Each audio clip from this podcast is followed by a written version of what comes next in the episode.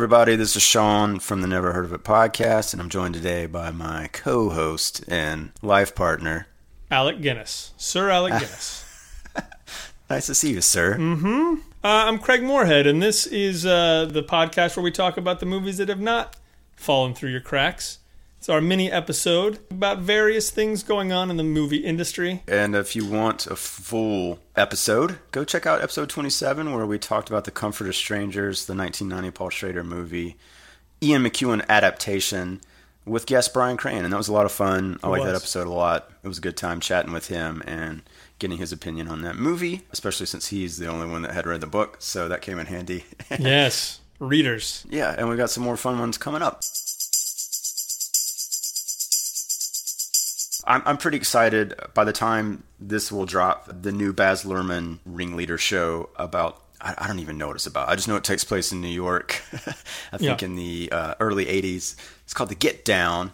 That that's dropping on August 12th on Netflix. It is you know receiving note by being the most expensive show that Netflix has done, and I'll, share this link when we post this episode. But uh, there's a pretty great little story about it on Variety, and there's a lot of interesting perspective about Baz Luhrmann just trying to figure out how to make a TV season.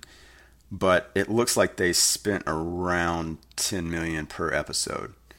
Oh, so wow. over yeah around 120 million overall, which uh, man that's a lot. That is That that is a lot. for- That's yeah. that's a really kind of a surprising deal because I, I, I like Baz Luhrmann and I like a lot of the stuff that he's done, but but none of this seems like something you would spend blockbuster type money on necessarily. You know, it doesn't seem like a sure thing.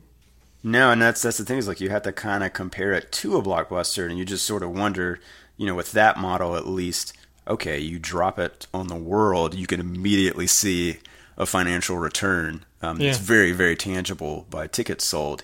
Here, yeah, I don't know. It it might trickle down to be a couple years that they're hoping to get out of this for that investment of new subscribers, new subscribers, new subscribers, and then new content. Yeah. So, so it'll be interesting to see how that pays off. I think the trailers look awesome, so I don't care. I'm psyched. Hopefully, Yeah. it's good. I think the reviews that are coming out right off the bat are a little mixed and all over the place, but I feel like that's par for the course for him and his his his brand of insanity.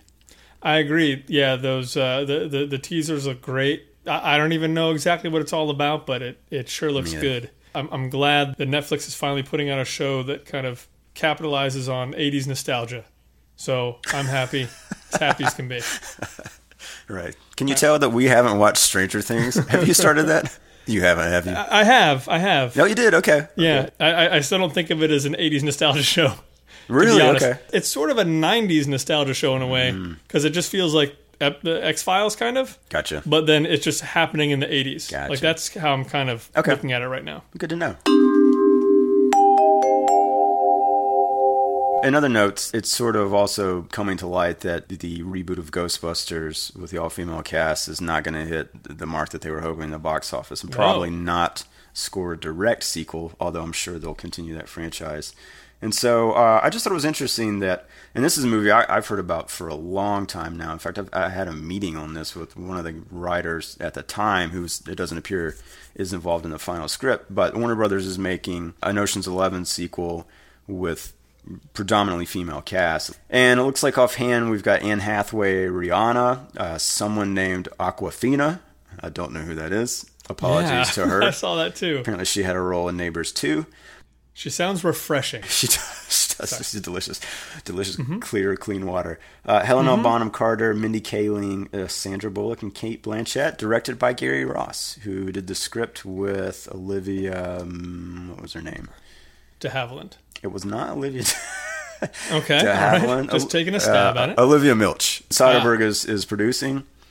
So I, I, I- you know, any just sort of initial thought on that? I mean, obviously, I think you know, as we talked about a little bit with Ghostbusters, it kind of just comes down to what the the story is, and um, Yes. I, you know, I don't know that people ha- harbor the same sort of nostalgic longing and, and sort of feelings of personal ownership to the Ocean's Eleven franchise that they do Right. with Ghostbusters. You think this can work? Okay.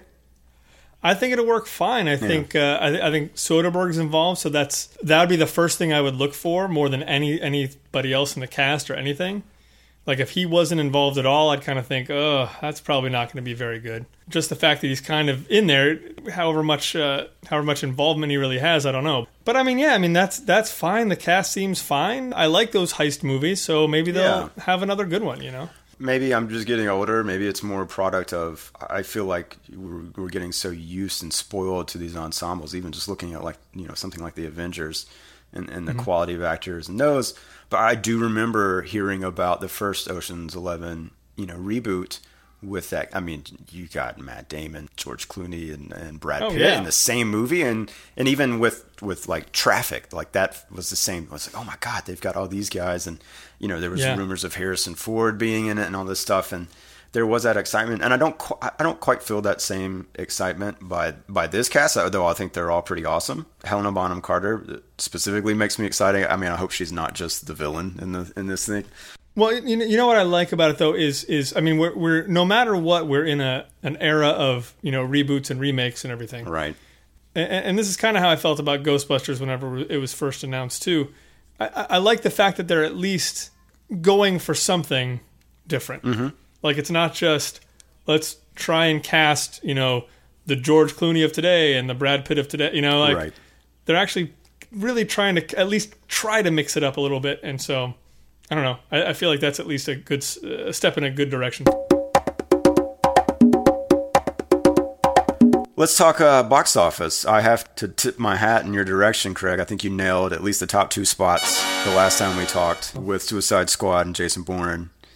I don't know. I you know we've we're never in favor of movies doing poorly, but there No. there was a little bit of relief that Nine Lives did not, did not Yeah. score the home run that I that I thought it might. And I, I'm say this. I'm going to qualify this by saying only because the premise felt so dated to me.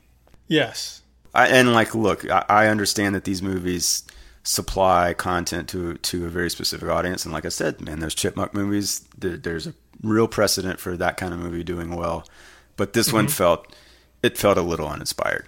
It did, and, and I mean, you know, we're we're only judging it by a trailer, Sure. and sometimes trailers can be really terrible. They can, Uh, but but there is that sense, uh, and I think I think uh, everyone feels it in in different situations throughout their lives, where like they, they see something and it feels like it feels like that thing is is this sort of thing, and then when it falls into that correct box.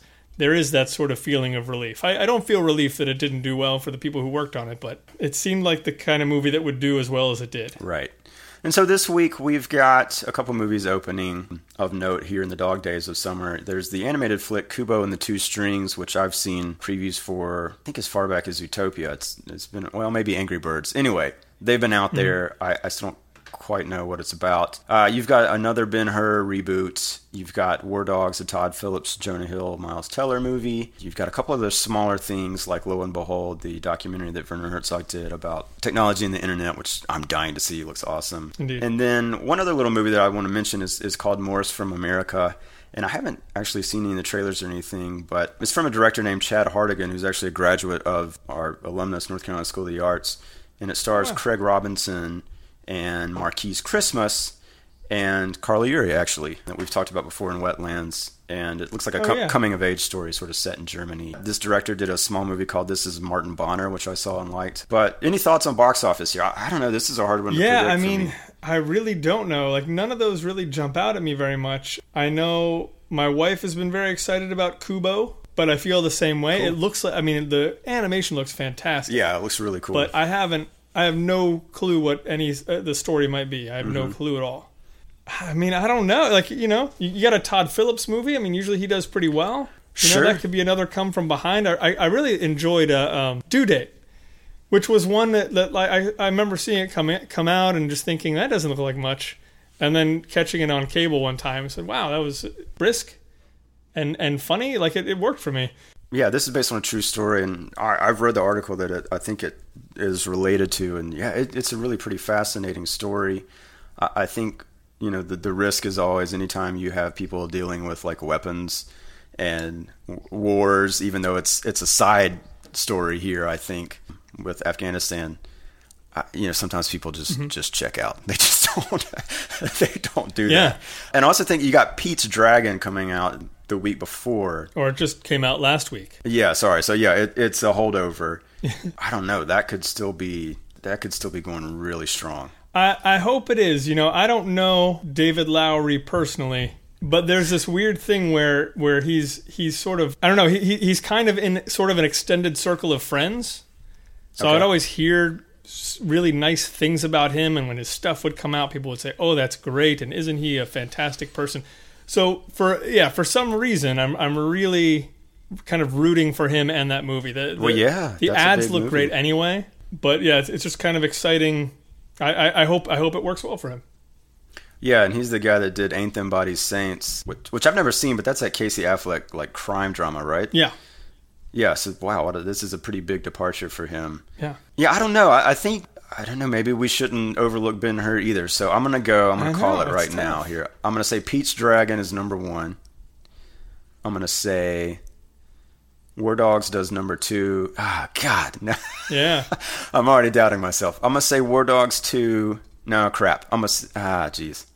I'm gonna say War Dogs two. I'll commit to it. Okay. And then Ben Hur three, Kubo four. this is tough. impossible. That's tough. See, I, I, I- I don't think that's exactly what's going to happen. I think I think Pete's Dragon. Let's go ahead and say Pete's Dragon's number one. Okay. I'm going to say Suicide Squad is still number two at that point. Really? Well, or or Sausage Party, somewhere in there that's happening. Could, uh, could be. Could Sausage be. Party could could still be up there. Like I don't see Ben Hur taking down Sausage Party. Is there a biblical connection or evangelical connection to Ben Hur? There is a biblical connection, but I don't think it's being sold as a Christian movie. Okay, I thought maybe it was this time. So uh, you know, You could uh, don't you could ever right. underestimate that audience. But like, I don't think Timur uh, Beckman, uh, the director. the director of Wanted. Like, No, I don't- We'll just call him that. Oh, he is, isn't he? Yeah, yeah. I don't. Yeah. I don't think it's being sold as that. I know. Normally, I would say, oh yeah, then it's definitely going to be you know top of the top of the box office. Two hours and twenty minutes. Ben Hur. So maybe that that hurts it a little bit. Maybe. Well, okay. So I could say, I'll just blow it because I mean I'm going to be wrong anyway. Yeah, we're we're definitely gonna. Be Yeah, there's no question. So I'm going to say Pete's Dragon, War Dogs, then it's going to be Suicide Squad and Sausage Party, and then maybe Ben Hur and Kubo and the Final Fantasy Wow, movie that's okay. down there. Yeah. Interesting. Well, we'll be back next time to tell you just how wrong we were and explain where we went wrong. enjoy- Enjoy uh, celebrating in our ignorance, I guess. Yes.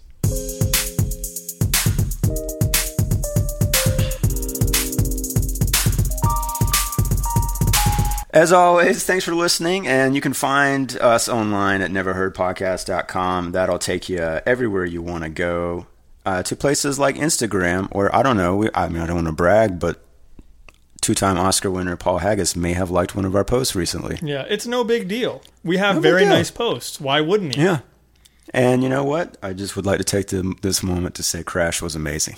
Man, you know what? I don't think Crash gets its due. I It really, don't. doesn't. All those Oscars, it just doesn't get its due. Yeah, it's been underestimated for too long. Right. So uh, yeah, come find us there, and you can hang out with us and Paul, and we'll have a good time. Mm. And then we'll be back next time to talk about the movie Bound, the Wachowskis thriller uh, from '96, with uh, two lady guests who were not familiar with it. It's a fun Oh, yeah. time. That'll be fun. That sounds great, Sean. What what a great lineup we have. I can't believe it. It's the greatest. Yeah. All right. Until next time. See you later.